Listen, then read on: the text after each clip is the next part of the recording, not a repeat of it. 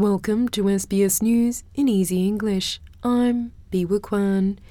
Australia could begin releasing detained asylum seekers and refugees within days following a landmark High Court ruling. A majority of the High Court on Wednesday found indefinite immigration detention was unlawful, but the reasons for the ruling have yet to be released. The court was told by the Solicitor General at least 92 detainees who can't return to their original country might be freed, and another 340 in long term detention could join them. Legal advocates say the government could be liable for compensation if it fails to release people. Immigration Minister Andrew Giles says the government is considering the implications of the ruling.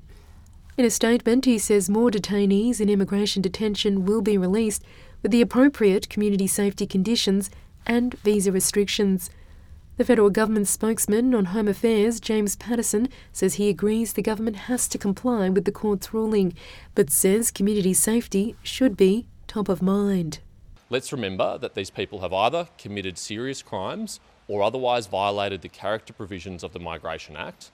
What they should have done is already be prepared with all lawful options to protect the Australian community from these offenders. Uh, that could include, for example, as we do when it relates to terrorism, measures to manage these people in the community, like an extended supervision order or a control order. Prime Minister Anthony Albanese has spoken with Palestinian Authority leader Mahmoud Abbas.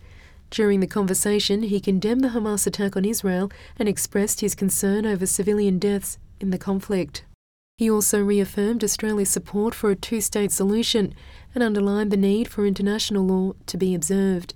Mr. Albanese spoke with Israeli Prime Minister Benjamin Netanyahu last week.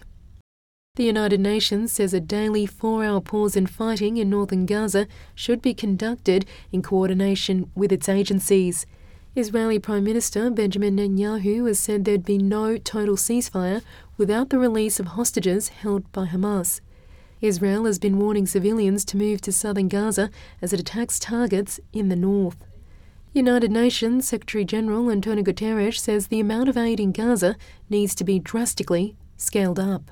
Some life saving aid is beginning to trickle into Gaza, but let's face it, it's a drop in the ocean. The needs are enormous. We must step up to assist and protect civilians in Gaza. That means an immediate humanitarian ceasefire, it means unfettered, safe, and sustained access to bring and distribute supplies at much greater scale, volume, and frequency, including fuel. Surgeons have performed the world's first transplant of an entire human eye.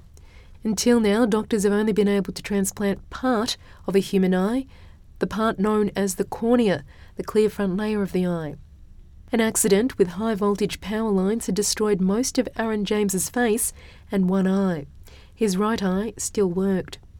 Surgeons at NYU Langone Health hoped replacing the missing eye would yield better cosmetic results from a partial face transplant.